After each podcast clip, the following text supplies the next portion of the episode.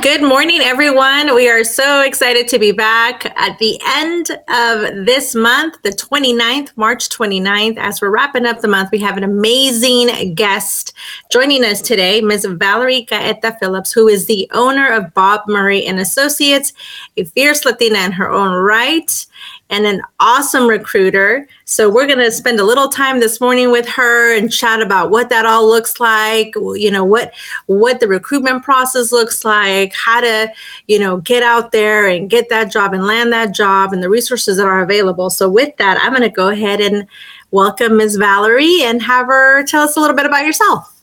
Awesome. Good morning. I'm super excited to be here with you two and, and your audience. Um, again, I'm Valerie Gaeta Phillips, president and owner of Bob Murray and Associates. A little bit of uh, my backstory, you know, Latina, Latina owned firm, very proud of that.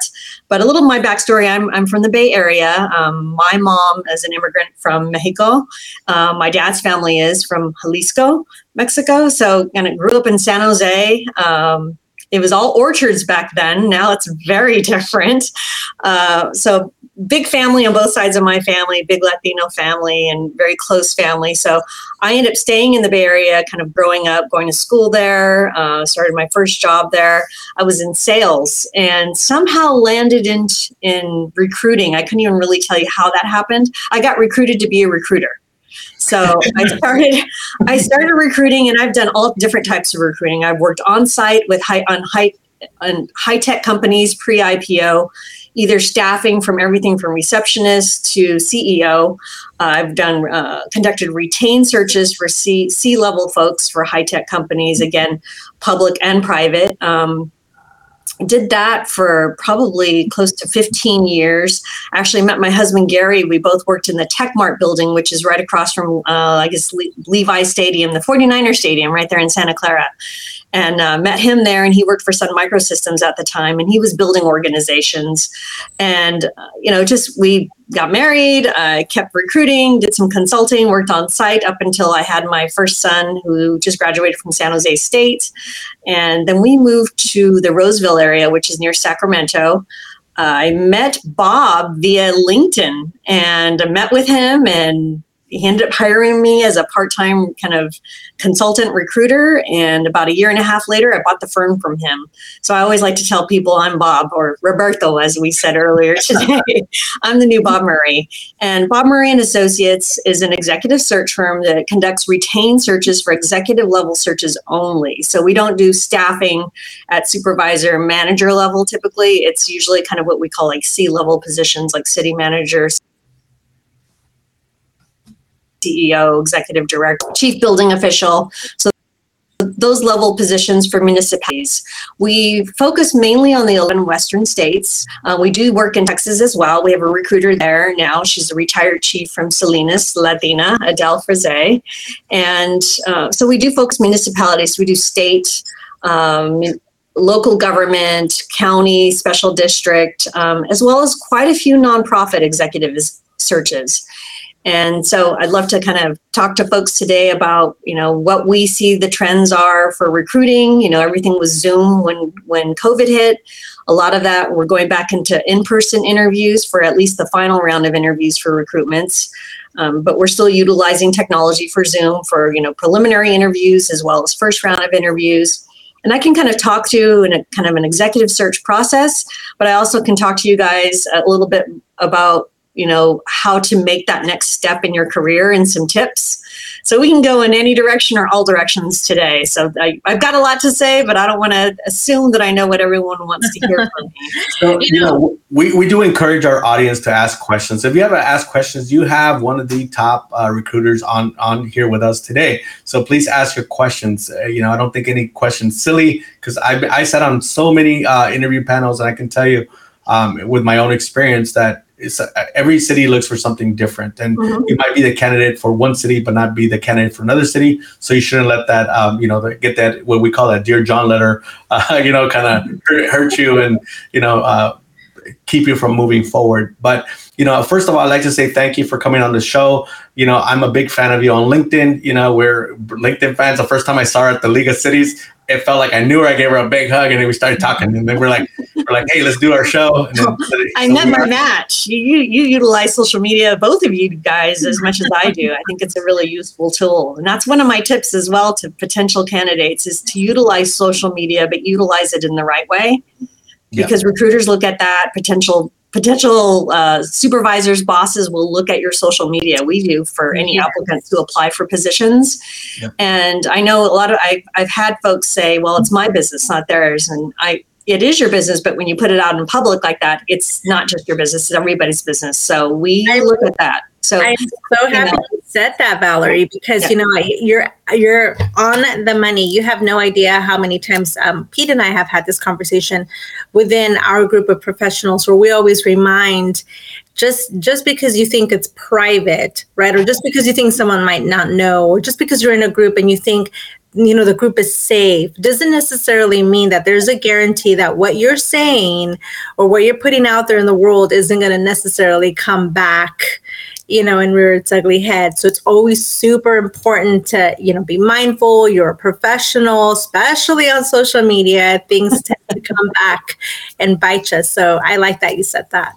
Yeah, I mean, I have a, a I have two young sons, and my one my son that just graduated from San Jose State, he's doing a lot of our media for us right now, and I do speak to him about that. You know, he uses Snapchat, he uses everything, and I'm like, okay, Mijo, you need to you need to be aware if you're out there putting your application into some of these organizations that they're going to look at that, and they do because he's in the film industry, you know, acting and film, media, cinematography although they don't seem to care as much about that kind of stuff they want to see the craziness but in our world right. not.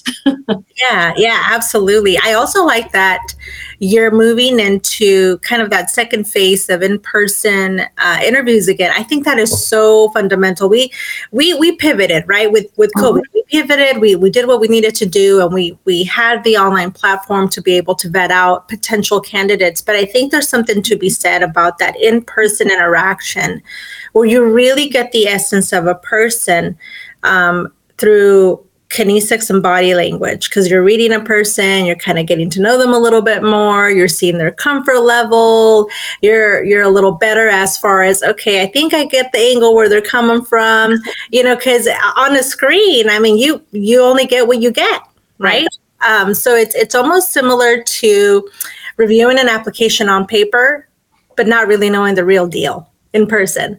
So I I like that a lot that you're you guys are moving towards that approach and and that would be I think great for departments to start doing just nationwide. It, it makes a I, it, it makes a huge difference. So I will tell you we conduct over 100 executive recruitments a year and I'm pretty proud. I'm going to knock on wood right now that we don't really get too many redo searches. And what is a redo search? It's when someone didn't quite work out. Um, either it just wasn't the right fit, or they were in a, maybe in another process and that was later and then they ended up leaving to take that job. Again that doesn't happen very often. It's pretty rare. But what we have found is that I, i've had a couple searches two searches since covid that i've had to redo. And it was only they only interviewed the candidate via zoom or video through the whole process. And then once the person started they didn't realize whoa okay this just isn't the right fit. Because you cannot get that that fit you know from from a zoom interview you just can't um, right tough and but with covid we had to do that for two years and our clients did so it's it's interesting that now we're we like you said we're pivoting back now to in-person interviews and that makes all the difference yeah. so I, I always try to tell folks you know even for zoom dress for the job because i had people that look like they rolled right out of bed and I'd be like, "Oh my God, do you not own a comb?" What? And I even, had, I even had a gentleman who I he you know bless his soul, he had a shirt tie on. He forgot to change out of his robe.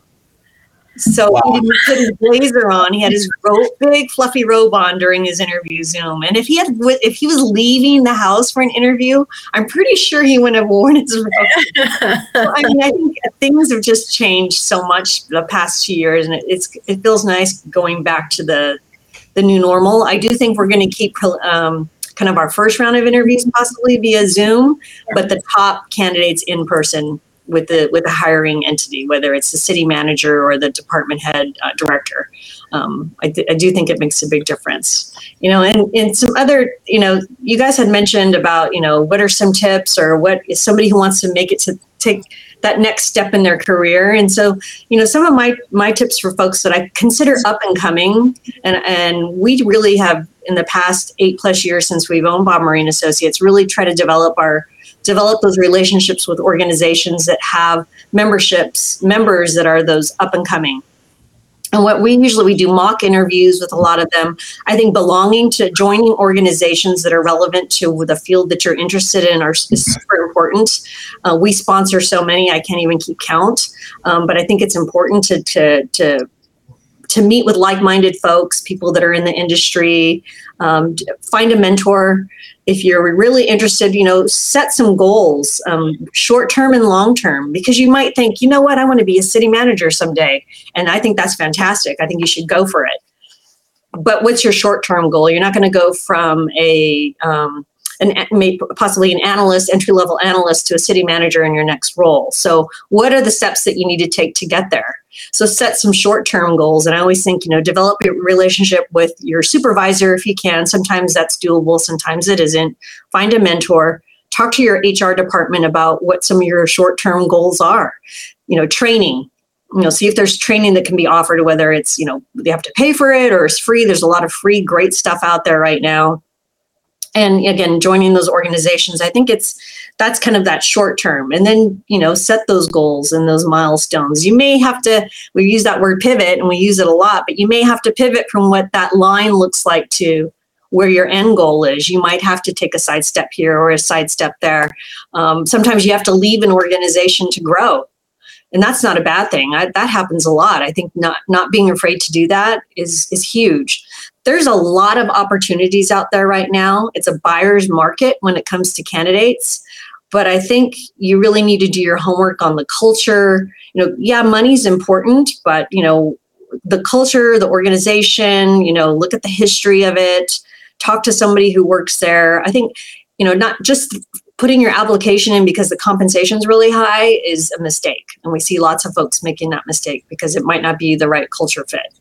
Um, so those are like some of my tips you know developing your relationships with uh, executive recruiters I get a lot of people emailing me or messaging me on LinkedIn, hey, you know, blah, blah, And I try to get back to everyone that I can. I'm carrying a pretty full load right now of executive searches, but I always try to get back to someone, even if it's two or three weeks out. And I know that sounds like a long time.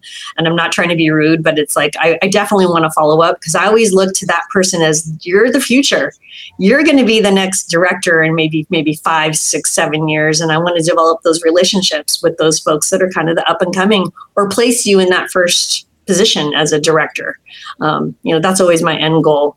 And getting more women and people of color to apply for positions, that's still an issue. And that's that's a passion of mine of getting more women and people of color to apply for these executive level positions because we just don't get enough. Um, it's better, and I like to tout that our firm does get. We do produce a really good, diverse pool of candidates for every recruitment but it's still not enough. I'm, that's why I'm speaking to groups, you know, like this, uh, Women Leading Government, um, Local Government Hispanic Network. I belong to the National Forum for Black Black Public Administrators. I think it's really important. Um, I also, you know, if I walk, if I talk or walk that talk, I want my firm to reflect that as well. When we took over, when I bought Bob Murray and Associates, it looked a lot different than how it looks now.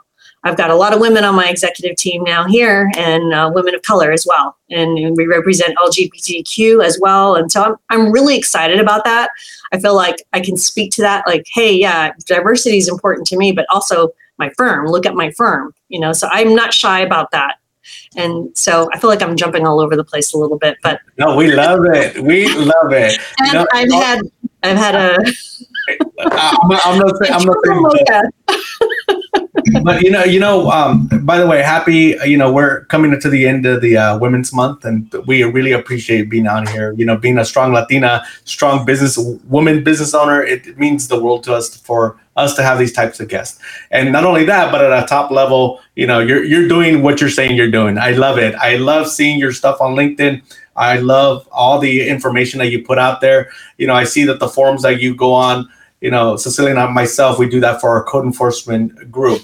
And you know, when we always like to segue what we do into the um, into these interviews so when, when, it has to do with code enforcement. Now, uh, one of the one of the things, and I was sharing this story with you earlier, was when I first applied for a supervisor uh, gig. I thought I had it. I had my degree, I had experience, and they put somebody with zero experience but tons of management skills to oversee us. And in my opinion, they ruined our program. Made me super salty because I thought it was mine to for the taking, and you know, and that manager walked me one day and says, "Hey, you know, it's going to be your turn one day, just not right now." And I didn't want to hear it. I'm like, "Dude, you took my job. You know what you're talking about. You know nothing about." but in retrospect, being at a director level now, I can see, you know what, at that time I was immature. I wasn't uh, willing to listen to my team. I was that, that young butt that thought he knew it all. And, you know, looking at it now, it's like, it was probably a good thing that I didn't get that position. And, you know, it actually, what you said, sometimes the pathway of success isn't in that jurisdiction. So you have to move. And that's what I had to do. And every single jurisdiction that I left, it always hurt that I left because I loved it so much but it was for that personal growth that you talk about. It, you know, sometimes you have to take those opportunities and those chances. And, you know, like look at Cecilia, she was the uh, assistant deputy building official, and then uh, she's over here with me doing our thing, you know, promoting. Code. No, I think I've tried to recruit her a few times. Darn it. That's good. You know what? I would, I, you know what? Um, there's always um, that for us being what we're doing, we love what we do, and we never know because when I interview for different places, I'm interviewing them just as much as they're interviewing me. Right.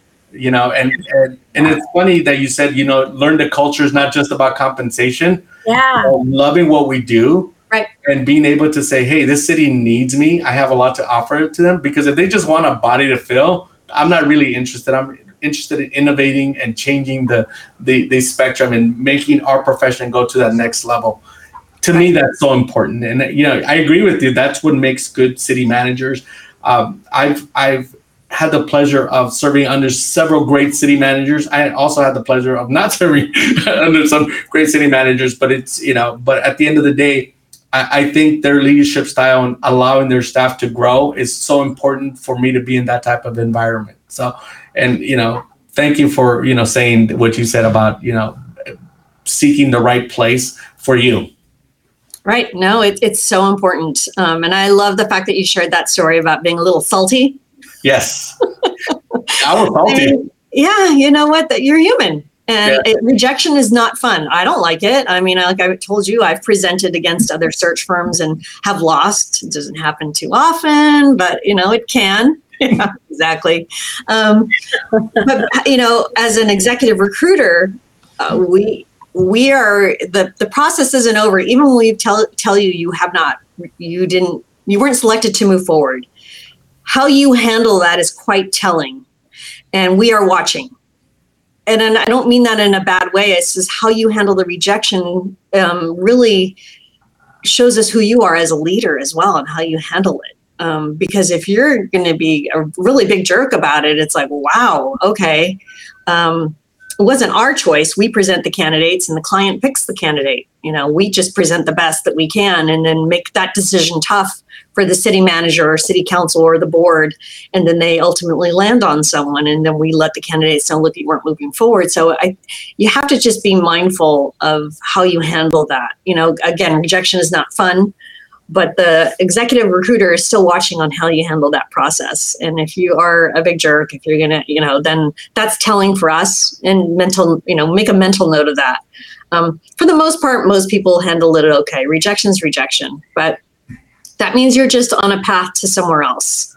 That one wasn't for you. Yeah. No, you know? I, so what one of the what some one of the qualities and experience that you look for in these types of executive searches, you know, because I know sometimes um, when I do um, sit on panels, people are telling me, even though it's a higher level position, they're telling me how great of a let's say supervisor they are when we're looking for a manager, or they'll tell me how great of a, a senior officer they are when we're looking for a supervisor. So, what are some experiences and qualities that you look for in candidates when they're moving to that?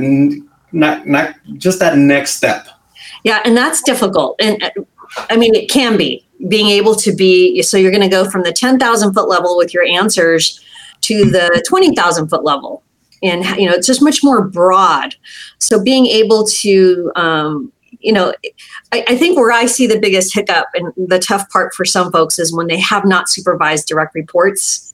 And then they're trying to get into that next position where you are going to have direct reports and FTEs under them. That's it. It's not that it can't be done, but that's the toughest hurdle. And then I'll get people calling me, well, why, you know, why am I not getting an interview? I've got all these technical, I have all this technical experience. I project manage people. That's not the same. It's a great skill and it's great to have that, but being able to say, um, you know, I think getting involved with other organizations where you are managing folks, whether it's, um, you know, like a mentor group or you've got um, interns, you know, it's not quite the same, but you're getting that experience. And again, I think that's where you go and talk to your boss and try to get someone that you can supervise under you. So that's one of the hurdles that I see. But being able to answer questions in a panel interview that reflect more of a higher level than what you're currently at is really important. You know, using we and I sprinkled throughout your interview is important because if you just say it's so funny, it depends on the panel, but if you just say we the whole time, then they think that you never really did it. It was a group effort that you didn't really supervise it. So being clear on your role on projects or you know supervising folks or communication to stakeholders, um, you know, on working on budgets. So I think not being afraid to brag is important. Men seem to have that down. Women don't as much. And I don't mean to be sexist here, but we women just don't sell ourselves enough. We might see 10 things on a job, you know, a job brochure, and we have eight of them, so we don't apply. Where a lot of men look at that and have two out of the 10 and they apply. So there is still that difference. And so being able to sell yourself without coming across full of yourself. There is a difference. Yeah. So confidence, there's a difference with confidence rather than kind of cocky. Um, and one of the things I, I tell folks, and I speak to this in a lot of different panels, is look, if you're going to interview for your first executive level position, maybe deputy director position, um, reach out to me. Let me know what the position is, and I'll send you some sample interview questions. Google panel interview questions. You can find anything on the internet. Practice I know that sounds a little cheesy, but practice with a friend on Zoom if it's going to be on Zoom. Have them asking you the questions, answer the questions. You can record yourself and go back and watch it. You might over critique yourself, but there's things that you can do to better prepare yourself to sell yourself.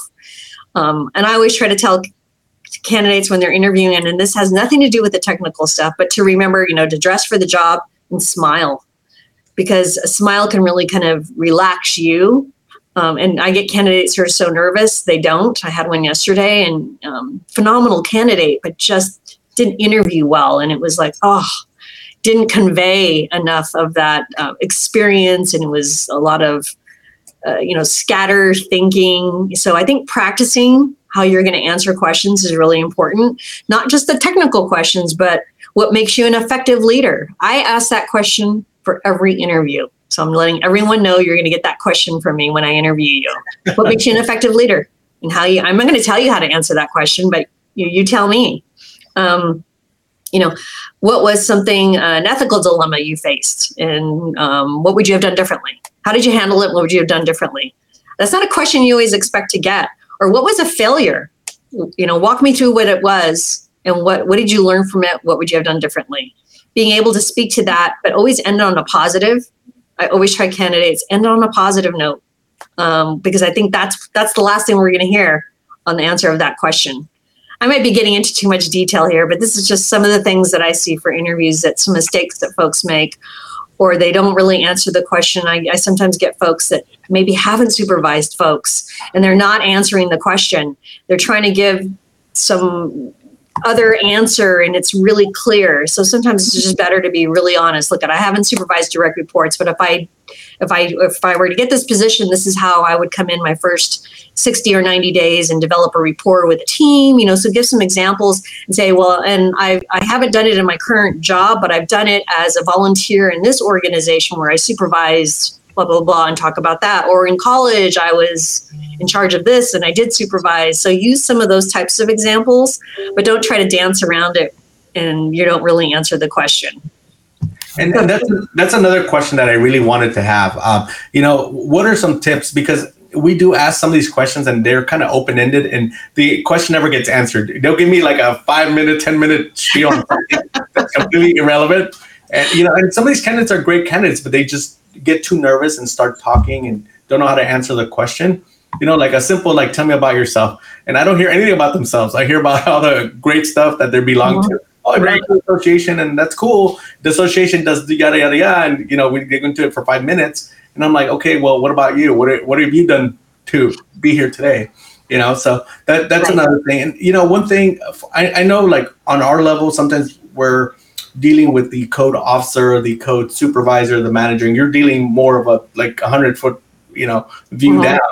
Um, one of the things I always when people reach out to me and they're great people and they don't get the job, I'm like, look, a lot of times you gotta use don't think of it as an, an, interrogation think of it as a conversation you know you're you're going in there for a job that you know you're doing 20 minutes for a 20 year career so you know a lot of times you, you have to think about it like that you know because to me it's so important that people go in there with that expectation i'm like hey you know what i'm here i'm going to put my best foot forward and mm-hmm. i want to be the best candidate that this city has i mean that's that's really the mindset you have to go into i mean right hoping that I get the job is not the good mindset. I'm like, you know, this is mine. This is one thing I learned from Cecilia. This is mine. I am here. I am the control. That that's her. I love it. So yeah. Cecilia.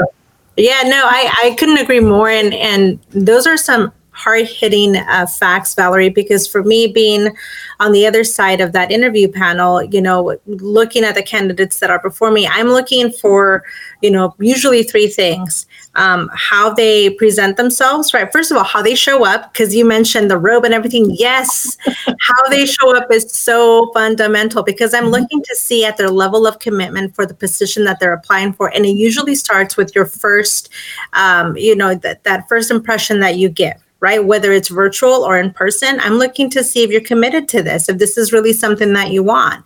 And that usually comes across in the way that you prepare yourself physically, right? How you're presenting yourself, because this is your brand. This is what you're branding. I always tease with my kids and I say, this is a moneymaker, right? This is what I'm putting out in the world. Mm-hmm. And then second to that, if I've already had an opportunity to review your uh, your resume, then I'm going to expect that you give me some points from that resume. I'm going to expect some experience. Sometimes we get folks that have been in a specific field for more than five, seven, ten years, and they have almost this attitude of, well, I have all these things, they're on my resume, as you saw, and they don't expand or elaborate. And so for me, it's almost like, well, I get that, but why don't you tell me? You know, I'm looking for like highs and lows, um, you know, strengths and weaknesses. I'm looking for how you're going to interact with other teams, mm-hmm. team members. I'm looking mm-hmm. for those things. And those things you get from the essence of that interview. So answering that question, the last one, answering the question fully, right? Right. To the extent of where you're saying, well, actually, let me just give you some bullet points, but they're going to be bullet points that are strategic they're not just going to be like, well, I've, I've studied all these things and I've been in the profession for 25 years. But what did that look like? Help me understand. Paint the picture for myself because this is your one shot, right? And I always tell, um, I always tell my uh, like my mentees and my staff when you're going for a job, sell yourself like you're wanting to go get a job at Wall Street. right? Going in Wall Street, you, you're going to show up, you're going to do the thing. This is mine. I own this. This is my position. You're working at manifesting that. But a lot of that comes in how you present yourself. It's a whole package deal, whole package deal. So I really like all the tips that you just gave because I'm like, yes, exactly. That's exactly what it is. So, and, and, and I love that you said branding yourself because that's exactly what it is. I've had to have conversations with a few candidates uh, who were amazing. I mean, I think I think the world of them as people, and um, they're you know one is now a city manager, and another one um, a department head. And but I had to give them some feedback and some tips um, moving forward with other searches because they didn't get the one that I presented them, and it had, didn't have anything to do with their technical ability and their experience. It was how they presented themselves. And and this is going to sound really shallow, but one had a suit on that looked like it was a leisure suit from the 70s, and he wasn't that old. He was young. It's like, dude, you could go to Men's Wearhouse or Nordstrom Rack. I mean, I you know I can't assume that everyone's got a couple hundred dollars to throw down in a suit, and I would never want to assume that. But I think there's things that you can do to make yourself still look professional. Invest in something that you know you only wear it for interviews, or if you're presenting to council, you know it's that one suit. Keep it clean, clean shirt, clean tie for men. Shine your shoes. My dad taught me that. Um, it's it that's the package. And so one of one of them, I had to tell him, I go, look, the focus was so much on the terrible suit that you had on that they couldn't even focus on who you were. So moving forward, and you know what? I just saw him. I've seen run into him a few times since then, and I saw him at the at the League of Cities, and he had a, a beautiful navy blue suit on and a white shirt and just a crisp, you know, kind of bright red tie. And I'm like, looking good. I mean, so he listened. I said, you just, I gave him a list of stores to go to that I thought would might even be even Ross, you know, places that you maybe find something inexpensive, but really update your wardrobe. And the same with women, you know, I've had some that were, um, really, you know, 10 inch nails and neon pink. And it's like, okay, that's fine. You know, I wish I could grow my nails like that. Mine are short. But in an interview, for in a director level position, they're looking at that kind of stuff. You know, it, it's it's not on me to tell you, but it's just I'm just giving you some tips. You know, how you present yourself. You know, it, it's it's important. Um, so yeah, branding. You know, look there at, at practicing the interview. Pra- what look at some interview questions. How am I going to answer that question? Practice it record yeah. yourself on your cell phone if you have to. Do it with a friend. I know that i mean i even tell city manager candidates to, to practice. I mean it's it's really important especially if you're not real good with technology. Um, you know being able to do that is i think it's you'd be surprised on how you come across. Yeah. you know, that, you know don't be looking down on your notes. We don't want to see the top of your head. I use sticky notes you know and i told people use sticky notes Put them on your screen. No one's going to see them, only you are, so that you're not looking down. So the worst thing to do in an interview is looking down at your notes. So I mean, so there's little things, and that's all Zoom stuff, but still. So all Valerie, make a difference. Get a quick question because you know I sat on a couple of Zoom interviews during the pandemic, and mm-hmm. you know I, I one thing I did is, as you can see, our, our lighting's on point. My lighting's on point, you know, but I make it because that's I'm on, on, on the internet all the time. Your lighting's on point. You're on the internet. But you know, I've gone to interviews where I see like a like a shadow or the light. Yes. You know, you, you're so you're talking to the evil Doctor Claw, like, well, tell me about your leadership. X Files. so, so we yeah. get to those things, and you know, a lot of times, you know, we say, hey, invest in a camera. I mean, right. if you're, you know, you may not invest in that hundred dollar suit, but invest in that hundred dollar camera right. to make sure you have the proper lighting. Because I've you could even get a lamp and put it on your desk yep. and take the shade off and you'll have light on your face. Yeah. Um, so I give I every time I have candidates that are moving forward with the Zoom interview, I tell them watch a couple council meetings, you know, take a look at the city budget, revisit the job brochure, right. make sure your technology is working, dress for the job, and make sure your lighting is good. Those are the tips I give to everyone who moves forward in an interview. Um, it, it's so important. You want to be able to see the person. Again, like Cecilia said, you know, that that that first impression of, you know, on Zoom isn't the best for anyone. So give yourself an advantage and make sure all of that is dialed in. No, I, I 100% agree. It's, you know, my first suit that I uh, did an interview panel, I actually got it from the Goodwill. Yeah. Yeah. You do what you got to do, right? Yeah. yeah. you know, at that time I was a, uh, I believe it was a CSO, a parking enforcement officer going into a code enforcement role. You know, I remember, you know, trying to go for that job. And at that time, you know, I was in that budgetary where you said, you know, you don't know yeah. what people. Hey, I get shampoo. We have all been there. yeah. Yeah. I remember, I think when I was younger, and I'm going to age myself here, I think there was a place called Dress Barn or something like that, yes. or where it was like really cheap suits. And I remember going and I'm like, wow, this is great. I, you know, you know yeah. And, and it's so important because, and this is probably not the greatest example, but I, I've done a lot of uh, expert witness testimony um, for our field and, and spent a lot of time, you know, at um, hearing, you know, rooms at, at court. And I'll tell you that in in the hallways and passing for like traffic court or any type of other court you usually hear the bailiff say if anybody needs a suit we have a we have a loan library or a loan closet down the first floor go ahead and grab yourself a suit or a jacket and for men and women so even with that, right? If, if they're making it accessible, because again, you're going before somebody and you're you're causing that or creating that first impression, you want to show up presentable. Um, and and I want to go back to something that you did, you just said about nails because I got nails, and I think that, that just resonated with me because um, I'm jealous. well, no, no, no, no. My my sisters would always tell me, "Aren't you going to get color or anything on your nails? Aren't you going to do this and all the bells and whistles?" And I always say, you know, I always keep it classy at the top and at the bottom. So my toes are always the fun ones. I, I explore a little bit more and I do the colors and the things.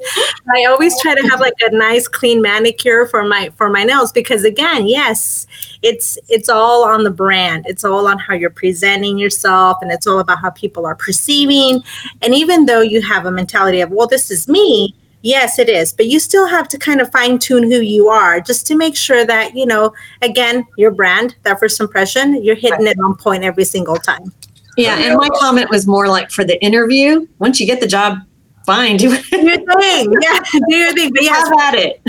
yes, exactly. Because I've done that. I'm like, okay, I gotta go switch it up and make it nice and classy, you know. Um, but no, no, I, I I do that a lot, and because I've presented a lot before council and I've done testimony at the state level for legislation, that has always been on the back of my mind. I love my nails, so I'm going to keep them, but also I have to kind of show up a certain way, you know.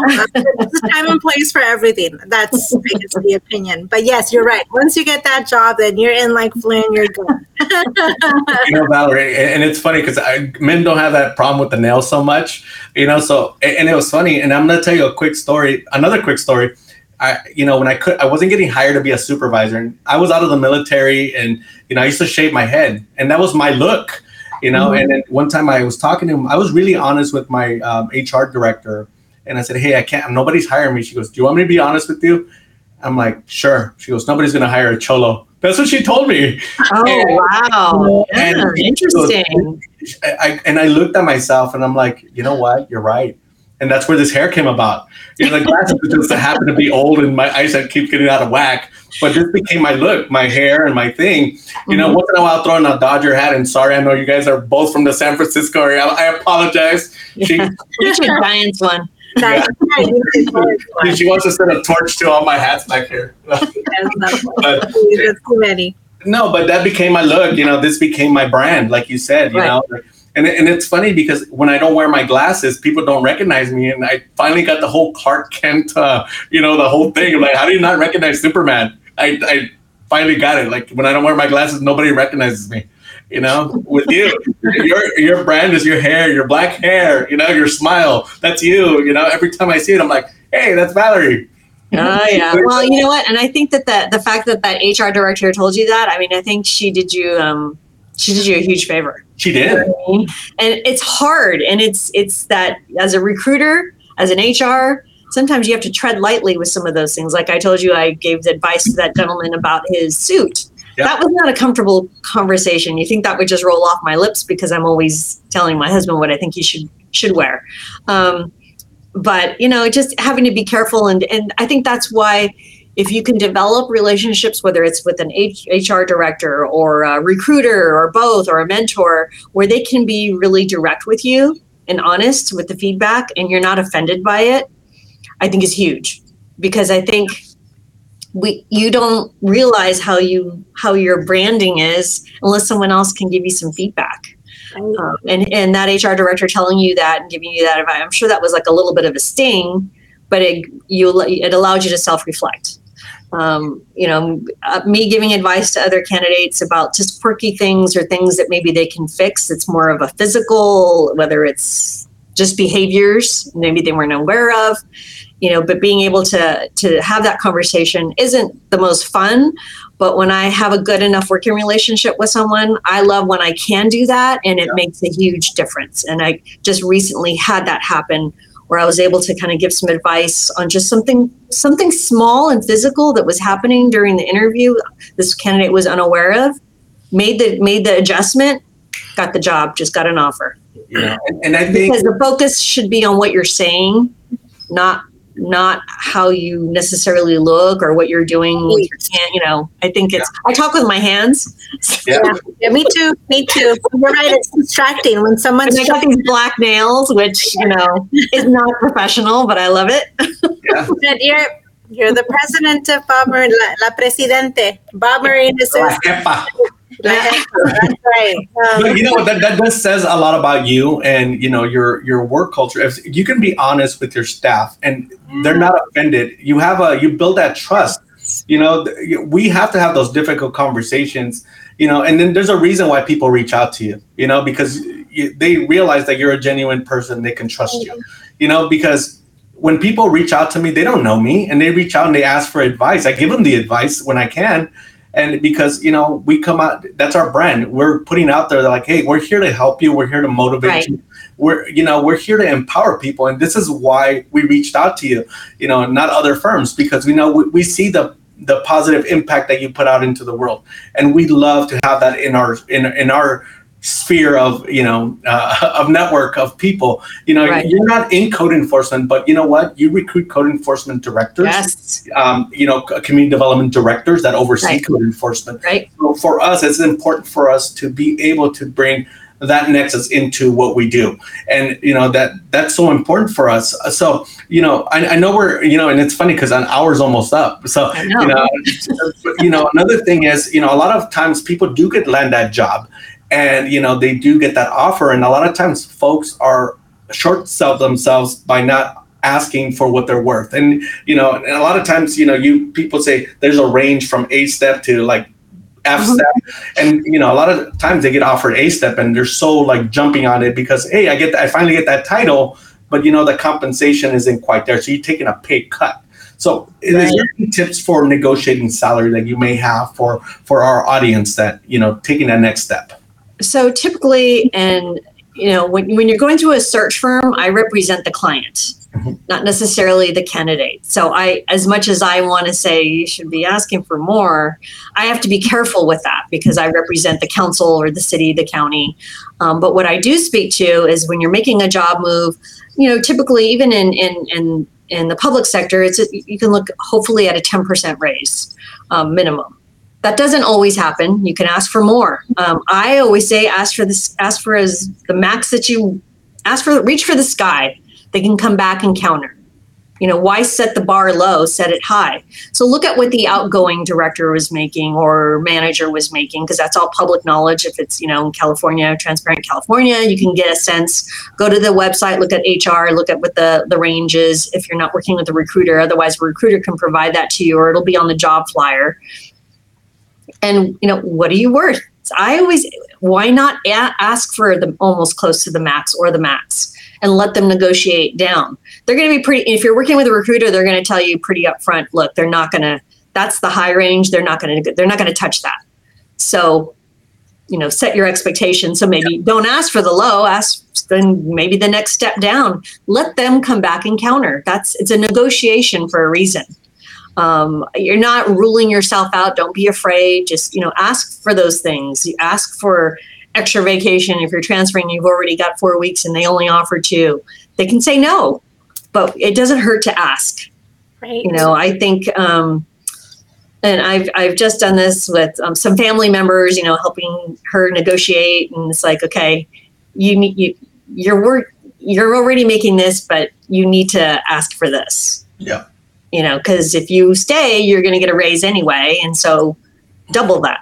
Your raise might be 5% you're leaving the organization you should be asking a minimum of 10% Yeah. so i mean that, that that's my those are my tips. That might be a little bit different more if going from entry level to maybe a, a lead or supervisor but i still think it, it applies. It doesn't hurt to ask. Put it in there and if they say no they'll counter. They're not going to say no and not give you the job let them counter. Uh, we do that here hiring you know p- people in my office you know? I i like to see people be a little more aggressive in that area but be flexible as well. If you really are not driven by the money and they come back and counter and it isn't the top you have to be understand whether i mean realize whether is this really the place i want to work? Right. you know even though i'm not going to make the max amount of money i thought i was going to make but is the culture? Is it the organization? Is it, is it the projects is that what excites me excites you then accept the position. But always ask for near the top or the top. Um, Yeah. you know i say that with city managers executive directors department heads you know manager level folks. It doesn't hurt to ask. Yeah.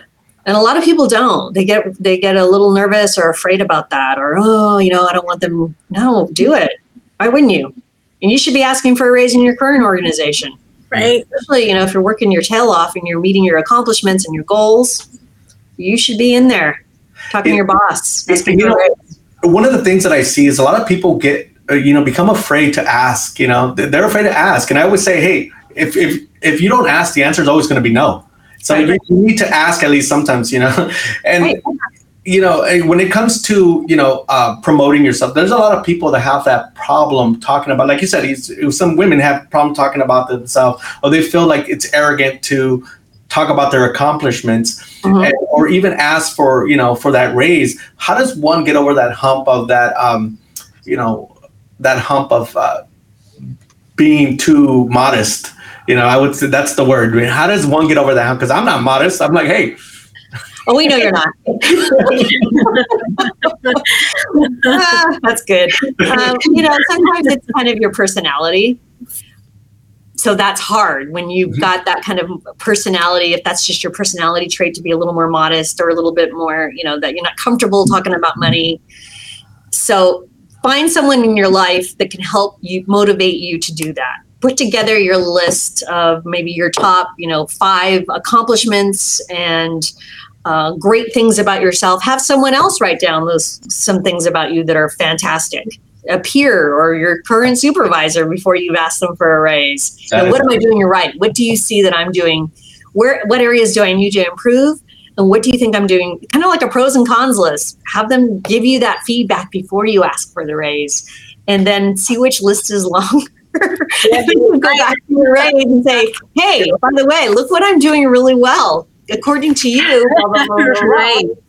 Right. you know so those are and you know we, we say we're always lifetime learners i just you know what i've never thought of somebody writing a list for me what you know what makes Cecilia so special? I, I have a million things. I, I could tell you what makes her not special. You know, her laughing at me when you're saying I'm not modest. yeah. But still, you know, and I never thought of that. And you know what? Actually, that is a good point because a lot of times we we accomplish so much, we never take time to reflect our own accomplishments. Uh-huh. To say, hey, I did this. You know, you being a first generation Latina, you know, you know, I know I grew up not receiving the compliments like, "Hey, you're so good, you're so smart." You do, you know, you just it was expected of you. Hey, Yeah. that's your job. You're, you're, well, you're- hey, I can make good tortillas, okay? And I was know? supposed I was supposed to be a nun. that's awesome. Never going to happen. You know, no, but you know, you know, when you when you get down to it, it's it's it's funny being you know growing in in, in that uh, environment. Like I never, you know, I you know I've been in the police uh, department, I've been in the uh, military, I've 1st Mhm. graduated person. You know, like my parents was like, eh, okay, whatever. you know, but you It's know, a different generation. The generation is very different. My parents were like that too. They've gotten, they've changed. I'm the oldest of, of four kids, not a huge family, but four. So I've got two sisters, and then my brother. He's golden child. He's the baby. So Mijo could do no wrong, and so it was just different how they. It, it, my parents, their style of parenting, they were young. My dad left for Vietnam when I was born, and so it's just a different time. And so I think how they raised us Yeah. was a little bit of a reflection of how they were raised. And so, um, but I grew up with a lot of strong aunts. My, especially my dad's sisters, very strong opinionated Latina women, um, and my grandma was too. So it's just, I think that helped with me being a little bit more aggressive on what I want and going for it. Um, but there was also that passive side where you know all the men sat down and ate dinner, and then the women we fed them, cleaned up, and then we sat down and ate. I still do that at home. I'll serve my husband and my two boys, and I'm standing there in the kitchen, and Gary's like, "Sit down and eat with us." I'm like, "Oh, you're right. What am I doing? It's just a cultural thing." And I'm not complaining. I love it. I mean, I love cooking and all that kind of good stuff too, and that's uh, you know instilled in my family. But and running a business, and you know, yeah, Right. meeting the top of the top, which is, you know, I, I, I went through the list of your, um, your executive searches and saw some of the people that place and they're industry leaders within themselves and the fact that you're able to place them and have that network it's it, it tells and you know and when they're going to do an executive recruit search you know they're, they're looking at your company because you know what Right. you've done them a solid i mean Right. you know We get a lot of repeat business. yeah, and, and, and it, it tells because you know what, just coming across from the stuff that you put out, the sponsorships that you do, the talks that you go to, it, it tells a lot about your your industry. I mean, your personal business uh, culture, and you know what, it's embracing, and I love it. That's why we invite you to these kind of things, saying, hey, you know what, we love what we do in code Right. enforcement. You know, it really has nothing to do with recruiting, but we do come through it and we want an industry expert to say hey this is what we do this is Right. where we're at so you know i really thank you for coming on today it's you know It's it's been been fun. and- Yeah, I'm in the business of people, you know, so that's, and, and you are too. So you get it. You yes fully get it. You know we, we live on the internet which is fun and, and people always ask how do you get anything done right Right. it's always on the internet. Which Yeah. is good. I, I want to go back to a point that you made about asking for your wages. You know, I, I had a uh, building official once tell me, you know, I didn't, because I, I questioned why didn't I get this certain wage? And he said to me, well, you didn't ask. And after that, that shift my my train of thought with that. And he said, you always, exactly what you said, Valerie, you always want to ask for what you think you're worth. Go with that. And you never know where you're going to land. They may say yes, they may say no, they may meet you in the middle. You never know, but you always want to ask. Don't ever sell yourself short. And that was straight from a building official. So after that, I was like, you got it. You know, if I feel Right. that this is where I'm at, and I like the I like the tip that you gave on the list. It's okay. Well, tell me tell me what you think I'm doing right. Also, tell me the things I can improve. And then you come back and, well, these are all the great things. And also, I've improved all these things. So now let's talk about my wages, right? Right. So um, I think that's that's awesome. And and like you, I'm a let, uh, uh, the youngest in my family of four, of four five with one brother. So I totally get that. Uh, my golden child can never do no wrong. My boy. So bless his heart, my brother. I love him to pieces. But yeah, no, I. It's been such a great chat. I've, I've, you know, you resonated a lot with um, some of my thought process, and also I've learned a lot from you as well. So that's that's always really, really great, and I appreciate it. Well, it's been a lot of fun. I really, really appreciate you guys having me on. It's a great way to spend the morning. Is Yeah. it? You know, you're you're a quick bump to the to the day. You know, the full of energy. I love it. You know, It's a triple mocha. That's why. you know, and it's we're all running on caffeine, so it's. well, thank you, uh, Valerie, and everybody. Bob Murray and Associates, excellent recruiting firm. Uh, you know, great people they crank out uh, and place in different jurisdictions. So we love it.